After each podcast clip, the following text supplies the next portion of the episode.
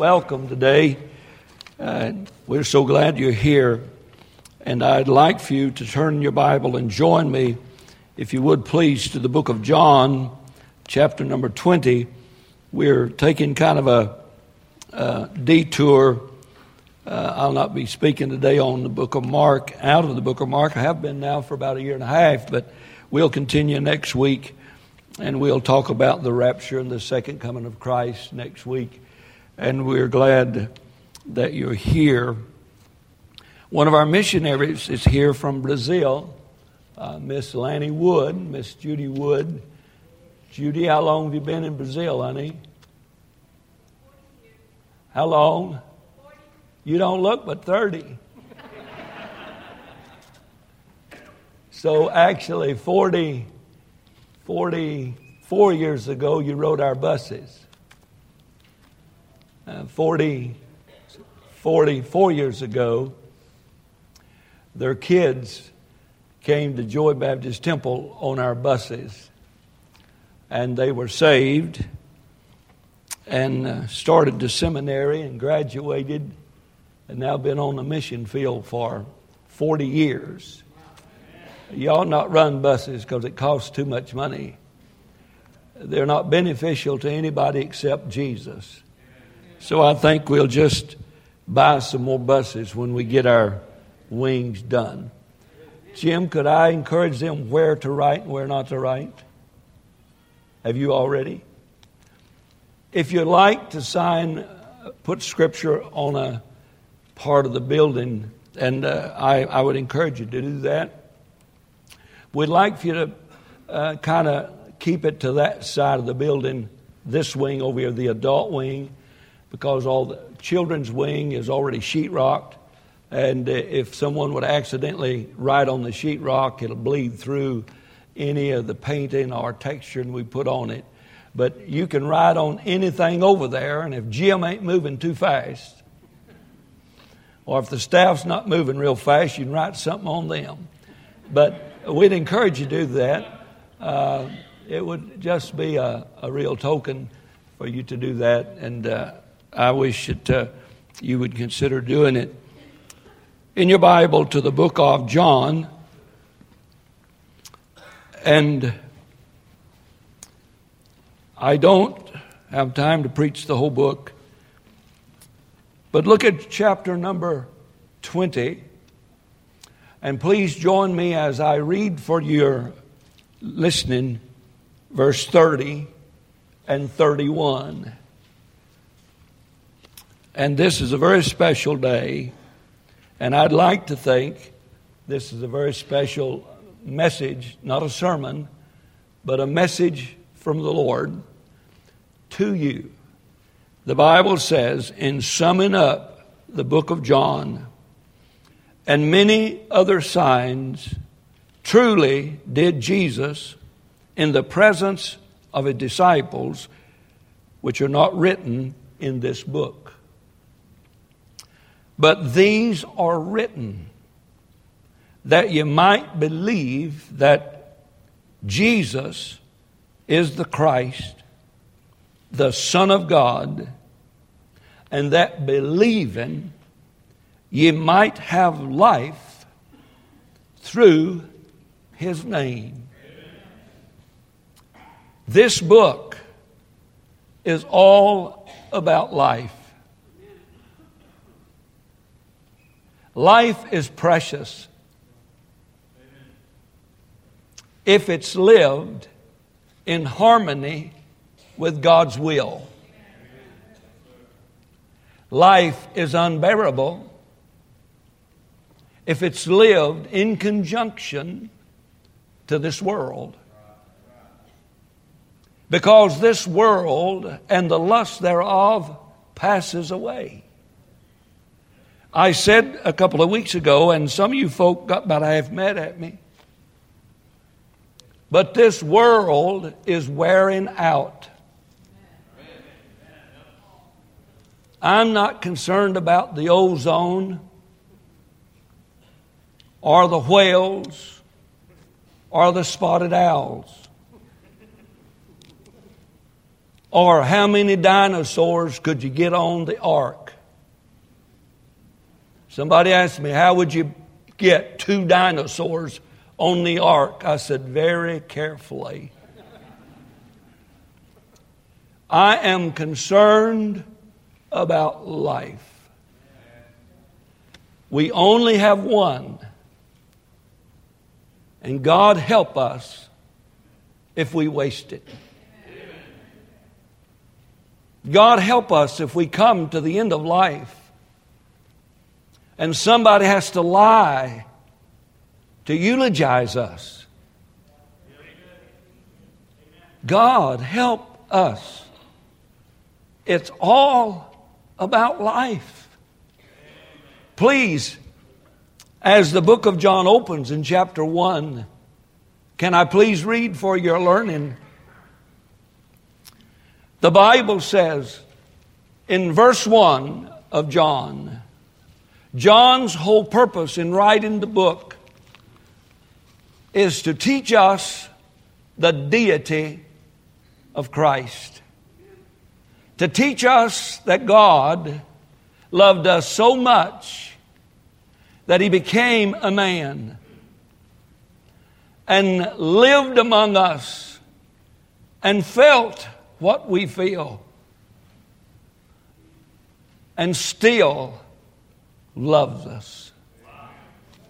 Verse 1 In the beginning, you see, you can't get any farther back than that unless you are eternal. And if you are eternal, there is no beginning. Isn't it strange that the Bible said, I give unto them eternal life? In the beginning was the Word. And the Word was with God. And the Word was God. The same was in the beginning with God. All things were made by him, and without him was not anything made that was made. And in him was life. Outside of him, there's no life. Just a meager existence. Just go to bed tonight only to get up and face the same sorrows and heartaches all by yourself again. In him was life, and the life was the light of men. Verse 14. And the Word was made flesh and dwelt among us and we beheld his glory, the glory uh, as of the only begotten of the Father, full of grace and truth. It's all about life.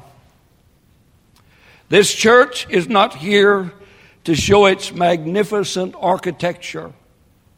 It's not here to occupy your time with air conditioning for three hours every Sunday morning. This church is not here to make you comfortable. This church is not here to be friendly, seeker friendly. This church is here to be Savior friendly. We're not here to adjust to your whims and your wants. We are here to adjust you to what God and Jesus Christ wants. It's all about life. Do you have the Lord's kind of life? First John chapter 5 is an awful good verse that I'd like to read for you. And in 1 John 5, verse number 11, I read for you these verses. And this is the record. 1 John 5, verse 11. And this is the record that God hath given to us eternal life. And this life is in his Son. This is the record that God gives to us.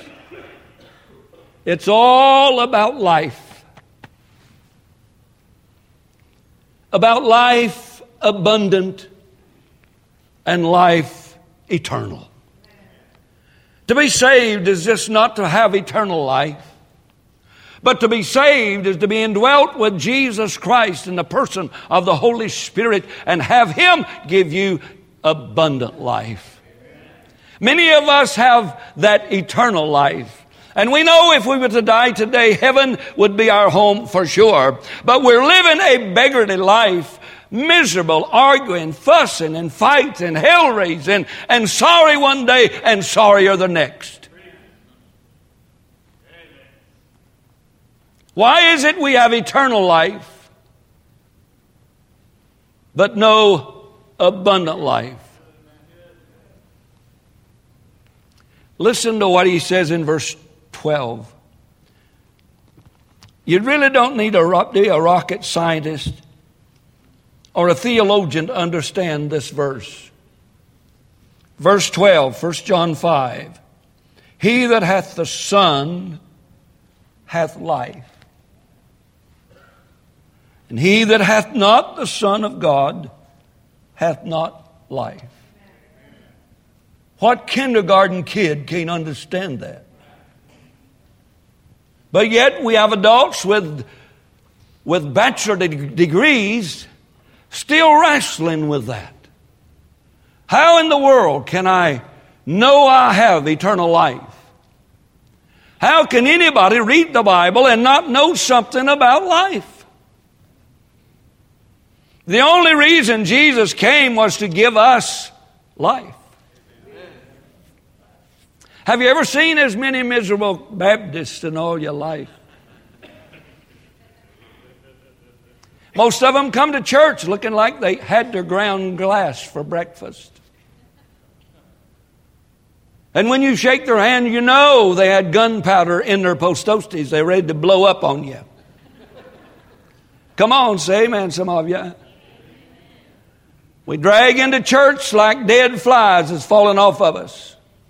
Sit in our pew that we've been sitting in for so long, it smells like us. Can't whoop up an amen because we save it for the cowboys. I'm just saying, folk, I'm talking to you about Jesus kind of life. I'm talking to you about something that not only affects your eternity, but it affects today and tomorrow and the rest of your life. I'm talking about something to put a shout in your voice when things seem to be going wrong. I'm talking to you about the kind of life that when the hounds of hell go surround you, as Daniel in the lion's den, you can sing, I could stay all night do you know anything about this kind of life? Not a Baptist kind of life, but a Jesus kind of life. You said, Preacher, I, I, I just don't think you can know that. I'm glad you brought that up. Verse 13. These things have I written unto you that believe on the name of the Son of God, and that you might know that you have eternal life. And that they might believe on the name of the Son of God. Notice it didn't say, ask Him into your heart. Notice it did not say, if you say a prayer that is long enough. Notice it did not say if you come and kneel at an altar.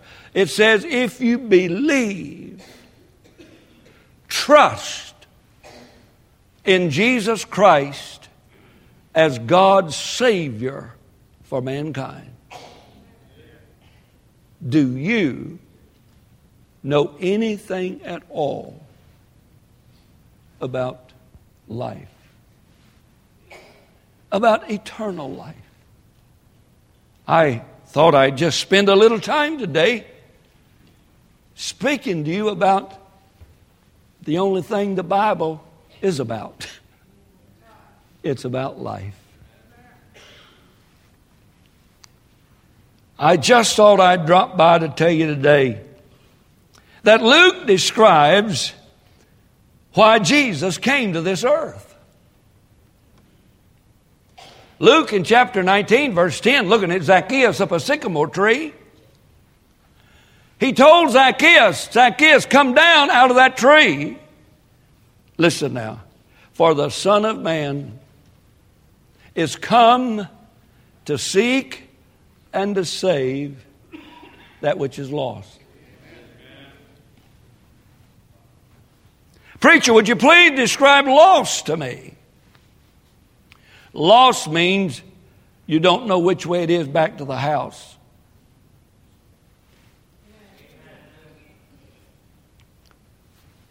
Lost means you're just wandering around, not knowing how to get back home.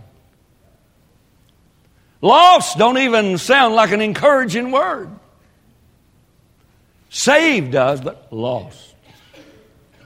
Thank God I'm saved, but thank God I'm not lost. Well, preacher, I don't think you can know for sure how to get to heaven. That's evidence you're lost. You don't need to be a theologian to find out whether you're saved or lost or not. But I have some good news for you. If you're not saved, you're the very reason Jesus came to this earth. He didn't come and raise on the third day so we could have rabbits that laid eggs. Do you think that's what Easter's all about? He didn't come and die on a cross so that you could have an emblem to hang about your neck and ward off vampires the next time you go home.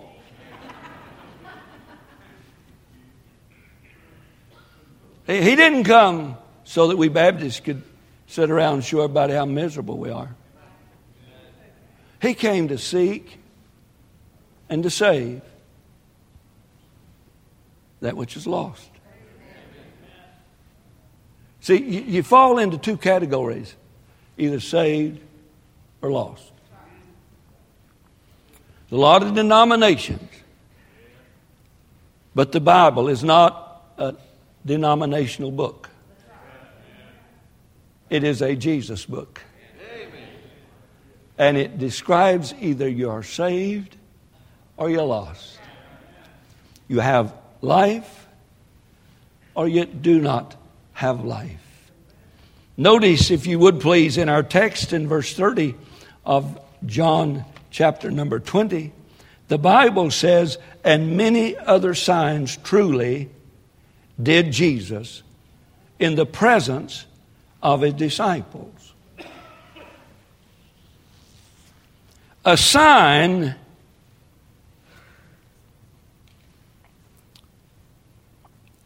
is not our goal. The sign always directs us to our goal. Too bad too many Christians have got hung up on signs and they've missed the goal. Some folk can say they can lay hands on you and heal you, but they do not know that God gives eternal life. Because they preach you can lose it. Isn't it amazing? You can lose your salvation, but you don't lose the power to put a dirty hand on an empty head.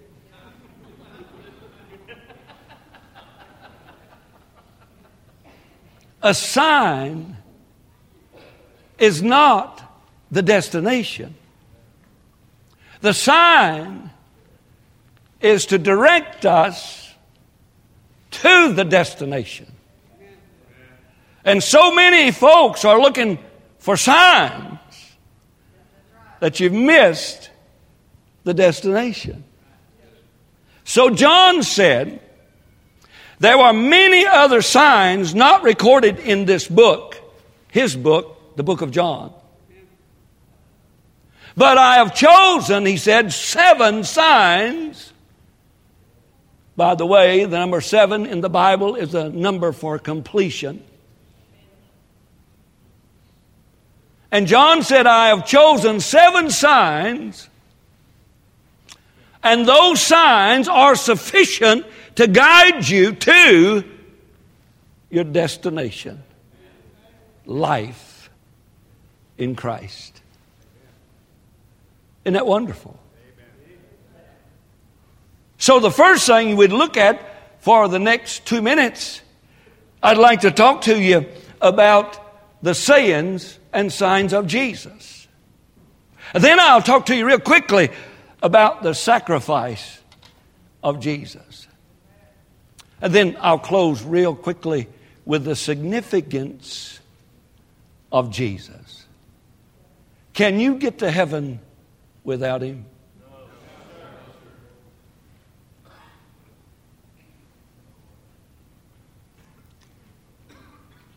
The Bible said if you have the Son, you have life, and have it more abundantly. Do you have that kind of life? Is your life wrapped up in a person, a baby, a business, a hobby?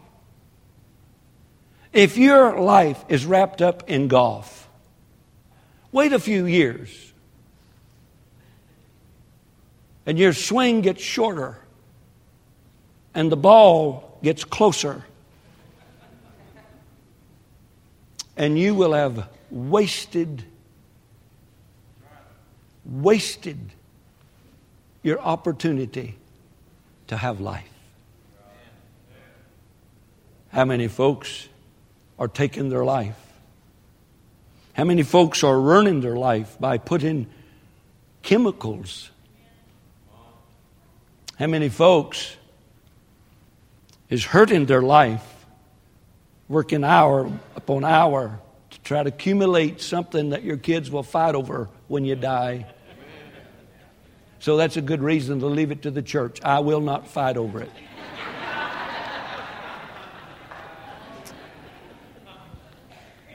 That way I can have life. Many other signs, he said, but he says they're too numerous in the book of John, chapter 21. All the signs were too numerous, the Bible said. If we to write down everything that Jesus did and all the good that he did and all the people that he blessed and everything that the libraries in the world could not contain them, they said. So John said, I am not going to try to impress you with Jesus' miracles. I just want to use seven of them to direct you to your destination. It's all about life. Who do you say that Jesus is? I got a little book here. In fact, I got a lot of little books.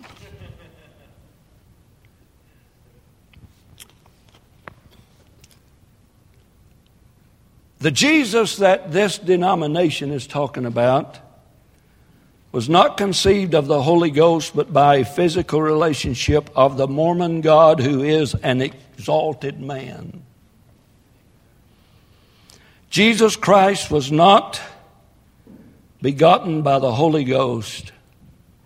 Brigham Young, Journal of Discourses, Volume 1, page 5. Jesus and God the Father are polygamist.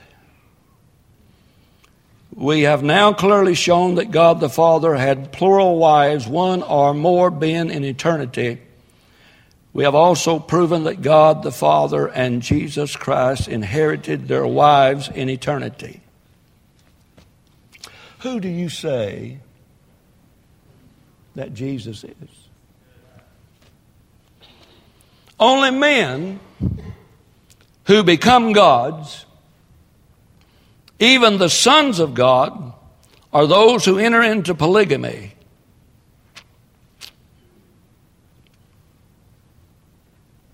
The Christ followed by this denomination is not the Christ followed by traditional Christianity.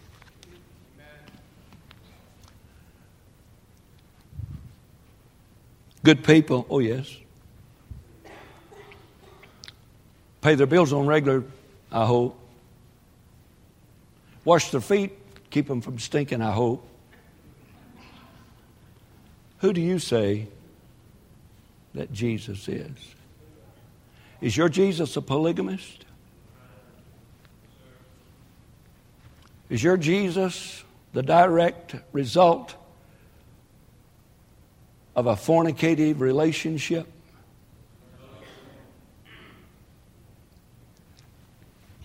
Could I read you something?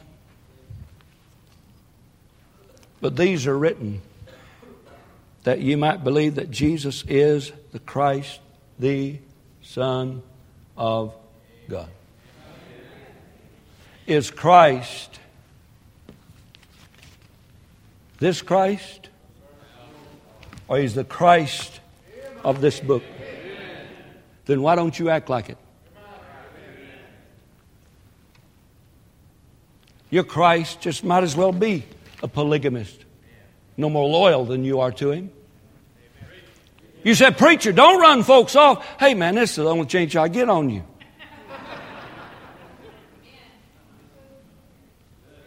You say, I ain't coming back, but you're getting a full load this trip.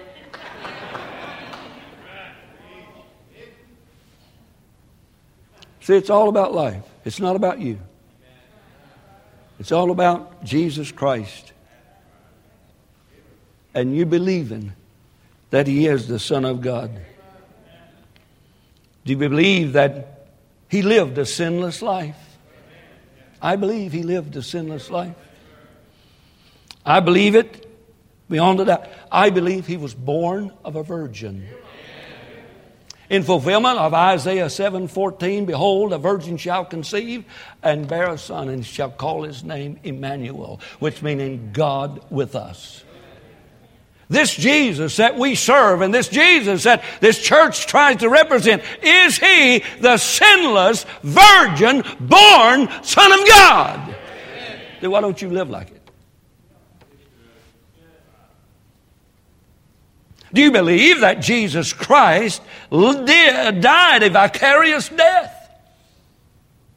Vicarious means dying for someone else.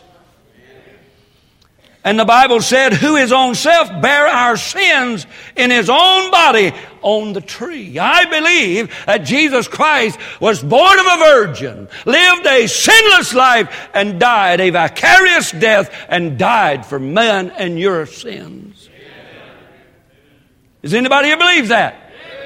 Then why haven't you accepted him for the payment of your sins? This is a question and answer deal. Do you believe that he was buried in a borrowed tomb? Have you ever wondered why it was borrowed? He wasn't going to need it but three days. That must mean you believe that on the third day he rose again. He's not laying in some glass casket where you can walk by and pay penance and pray to a, to a mummy or a dummy in a casket. Thank God he arose from the dead. Is that your Christ? Is that your Jesus? Well, I tell you, some of us look like we missed it. The sayings and signs. What did Jesus say about himself? Well, in the book of John, there are what is known as the I ams of Jesus. In John 6, he said, I am the bread of life. After he has fed 5,000 folks with just a few loaves and a few fishes, and they are trying to figure out what it's all about. Jesus interprets for disciples, You are looking, they said. Jesus pointed to himself and said, I am the bread of life. In John chapter 8, he said, I am the light of the world.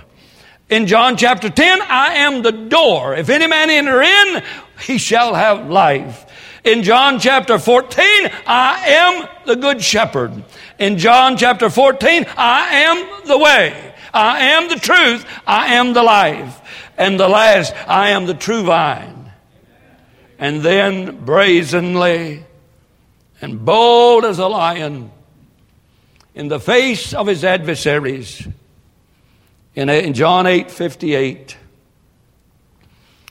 Jesus said, Verily, verily, I say unto you, before Abraham was, I am. Not, our, not I was, not I will be, I am. And from his own mouth, he was declaring that he was the I am God who told Moses to go tell Pharaoh, I am sent you. See, you can't compare God to a star because God was here before the star. Uh, you can't compare God to the earth because God was here before the earth. If he was ever anything before him, he could not say, I am. He would have to say, I was. And if there's anything ever going to be beyond him, he couldn't say, I am, because he is in the great present of I am. Everything is, I am with God. Maybe he's saying, I am what you need. Maybe he's saying, I am what you ain't got. Maybe he's saying, I am able to take care of what you're doing. Maybe he's saying, I'm able, I am able to take you to heaven when you die. He said, I am. Oh, I, I don't have time. I got to close because that's the introduction. But I'm glad you're here for that. Notice he said many signs. That's what he said. Many other signs, truly did Jesus in the presence of the disciples. And then he said, But these signs, referring back to the first verse, but these are written that you might what? He got 12 disciples with him who, just like us, has their everyday problems, have their everyday needs. And Jesus made the trip down the golden staircase and got off in Bethlehem's manger in the form of a little bitty baby. Was not born in ivory palaces, but born in absolute poverty. Raised in poverty. Now he's summons 12 men to carry on the work of eternal God after Jesus goes back to heaven. And he chooses seven signs or miracles to teach these guys he was who he said he was. See, they didn't have the King James Bible then, they were in busy writing it. And so these 12 disciples needed some assurance that he was who he said he was. And these are written that ye might believe. Not in signs, not in wonders, not so you could go try to walk on water. These are signs along the way to direct you to your destination. Don't get hung up on signs. Jesus was walking very early in his ministry, and he attended a wedding in John chapter number 2. And the most embarrassing thing could happen happened to the host. In the middle of the wedding, they ran out of wine. Jesus' mother was there, and she said, I know something you folk don't know. I know somebody that you need to get acquainted with. And she said, Son, they're out of wine. He said, No biggie. Go get some jugs and put water in them. Now, I know that wouldn't have messed your mind at all if he actually turned the water to wine. At least that's a step. That's the first sign to get Peter to say, Thou art the Christ, the Son of the living God. And there's seven of those signs. You can follow them. I will not take you through there. John 4, he heals the nobleman's son. John 5, he walks by the pool of Bethsaida and heals the man Chapter 6, he feeds 5,000 with a big D or Captain D's kitty special. chapter 6, he walks on the water. In chapter 9, he heals the blind man who was blind from birth. And in John chapter number 11, for a grand finale, he says, Lazarus, come forth. These are written Signs and sayings are written not to get hung up on the signs and the sayings, but to get hung up on life. That's why he came to give you life. Think about Jesus' sacrifice. Number one, he predicted it three times in the book of Mark. He tells the disciples, I must go to Jerusalem. I will be mistreated by the priests and the Sadducees and the Pharisees and all the other sees you can't see. And then I will die. I will be crucified. I will be buried and will rise again. He predicted his own death. Now, don't miss this. And he not only initiated it, but he allowed it. He said, I have power to lay it down, I have power to take it up. Do you believe that Jesus Christ hung on a tree called the cross for your sins? And do you believe that he was buried and on the third day he rose again? Amen. Do you believe he could have called 10,000 angels? Do you believe he could summons a legion of angels? But he voluntarily, for God so loved this world that he gave his only begotten Son. Whosoever believe in him should not perish, but have what? Wow. Do you have everlasting life? Well, preacher, I'm not a Baptist. I want, I want to get you in on the, on the latest news. Jesus is going to let folk in heaven who are not Baptists. In fact, probably he'll have a different line for Baptists and say, You wait here a minute. I'm going to let this Pentecostal through. They acted like they enjoy it. Come on, have a good time the sacrifice of Jesus. He predicted it, He allowed it. The sayings and the signs, but what's the significance?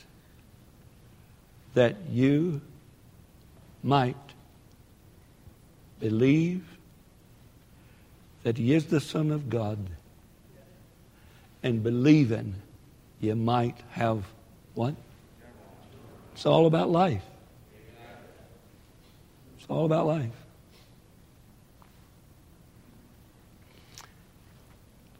And if you'll let the devil, he will suck and he will lie and he will cheat you out of life. A meager existence is not why Jesus came. To argue over insignificant things is not why Jesus came. It's all about life. Listen, he that hath the Son hath what?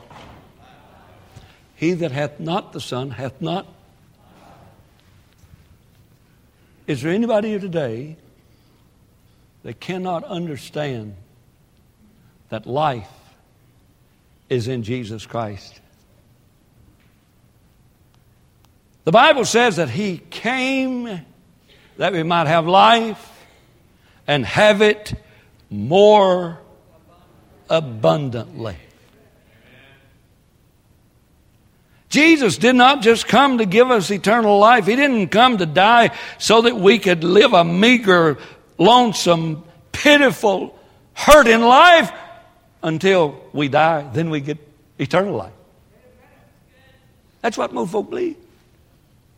Oh, I just can't wait to get out of this life. Then I can shout. Why can't you shout now? You say you got nothing to shout about. Come talk to me. I'll tell you something you can shout about. Just go. Can you still do that? I know it'll make some of you get real nausea, but try it. That means, you ignorant sucker, you got life. Ignoramuses. Uh, hey, man.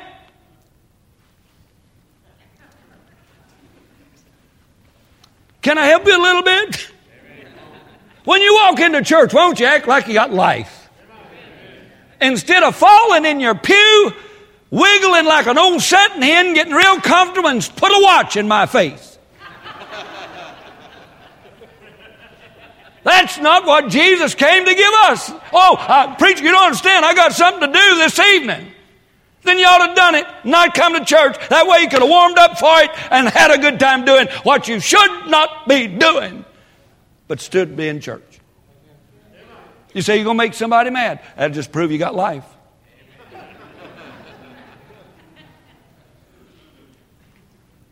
Abundant life, a life of peace. Chapter 20 and verse 19. And the same day and evening, being the first day of the week, when the doors were shut, where the disciples were assembled for fear of the Jews,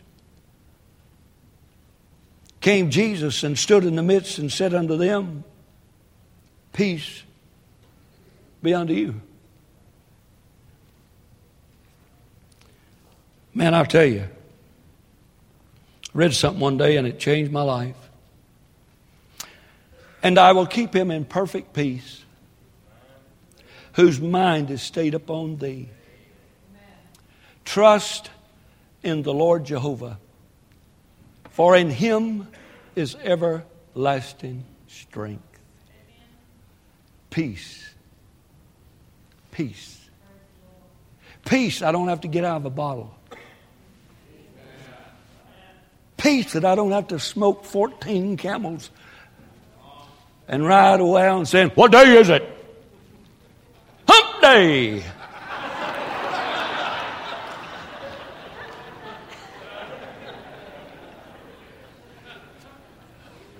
Everybody dreads hump day. Don't it feel good to smile and laugh? A merry heart doth good like medicine, the Bible says. It's all about life, abundant life, a life of peace. Notice a life of purpose. Yeah. I used to be a tool and die maker. And I really thought that was what it's all about. And then I got saved. And I found a bigger purpose, an eternal purpose. And I have peace now. I know there'll be stumps along the way, and I know there'll be detours along the way, and I know there'll be hurt and disappointments, and there'll be hitchhikers and thieves along the way. But greater is He that is in me than He that is in the world. Abundant life, a life of peace, a life of purpose, a life of presence. I told my wife when I died, don't you sing, I came to the garden alone. Everybody likes that song, I suppose. I don't. Since I've been saved, I ain't gone anywhere by myself. Not to the garden, not anywhere. I will never leave thee nor forsake thee. What? Know ye not that your body is the temple of the Holy Spirit, which you have of God. You're not your own, you're bought with a price. Somebody said, I'll whoop you. You think you can whip God the Father, God the Son, God the Holy Spirit, me at the same time? If I was you, I might ask somebody for some help.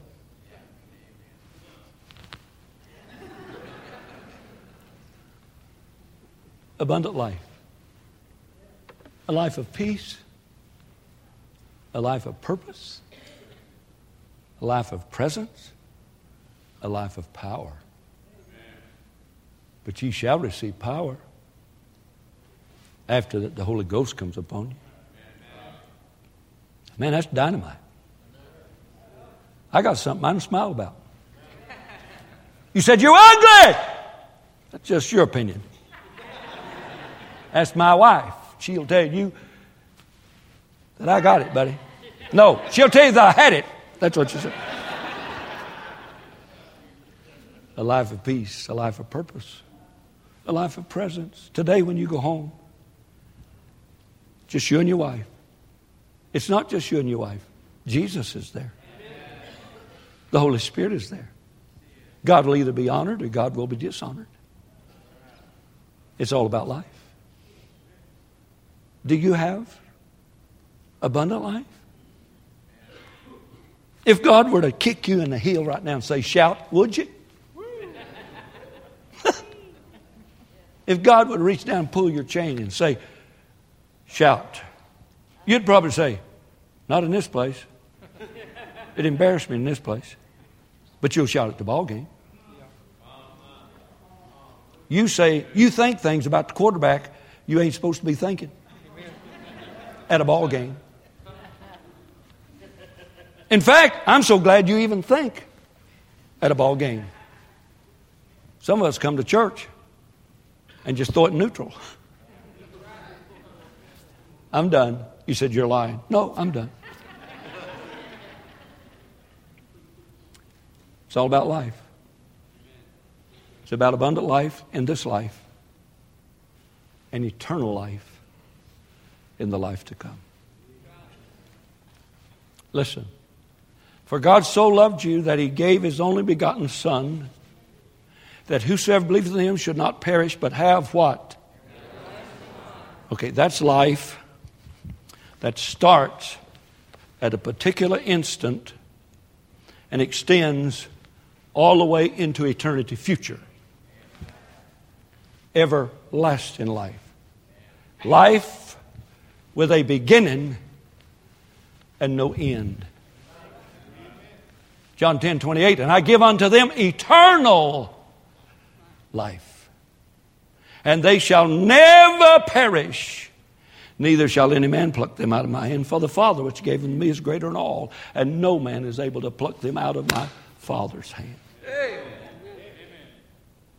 eternal life, not everlasting life. You say it's the same thing. Why ain't it on the same page in the dictionary then? Eternal, everlasting. Hey, listen, it's all about life. That's what the book's all about. It's about life. Either you got it or you don't. And if you don't have it, the book tells you how to get it. So now we done straightened out everlasting life. That's life with a beginning. 47 years ago, in my living room. In fact, a fellow told me last week, he said, 47 years ago, this coming Thursday, I knelt in my living room and asked Jesus to forgive me of my sins, and I put my faith and trust in Him to take me to heaven. I commenced everlasting life 47 years ago. And gets gooder and gooder all the time. But now Jesus said, I give unto them eternal life. It's all about life.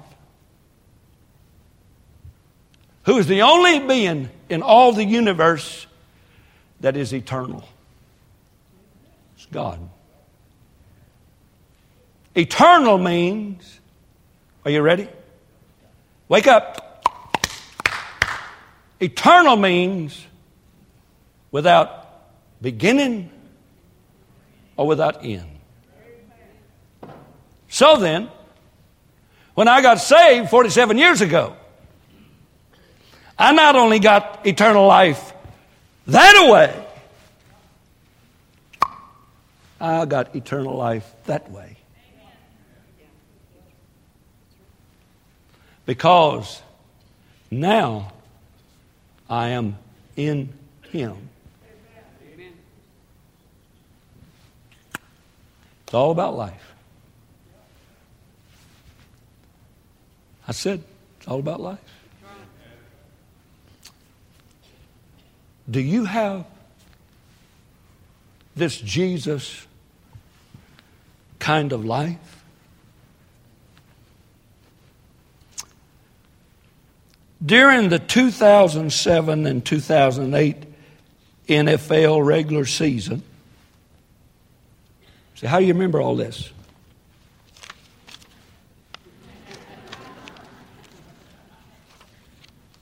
The New England Patriots quarterback, Tom Brady, set the record for the most touchdown passes in regular season, paving the way for his winning MVP award and the third Super Bowl at the age of 30.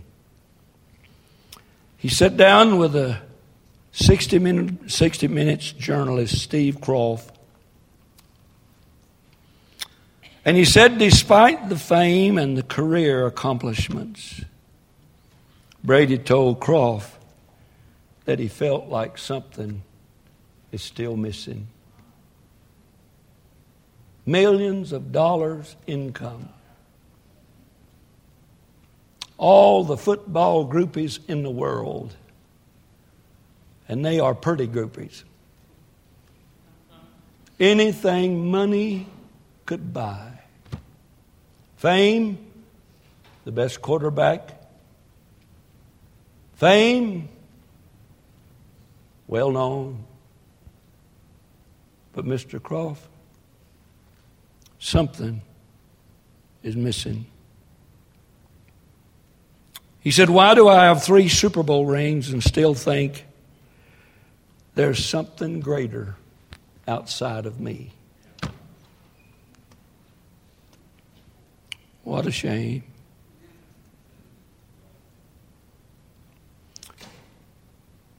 I mean, a lot of people would say if they had what I would have, they would say that's what it's all about the fame, the money, the talent. He said, I've reached my goal and my dream and my life. But I think there's just got to be more.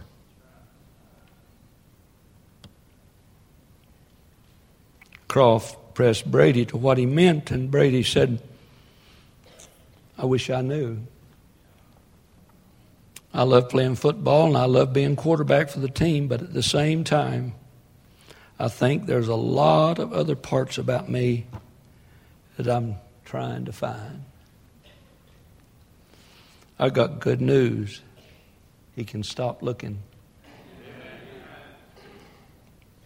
He needs to know the one who turned the water to wine and healed the official's son and fed 5,000 with fish and just a little piece of bread, and he walked on water.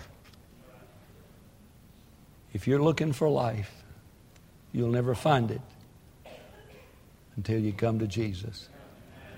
Because he is the life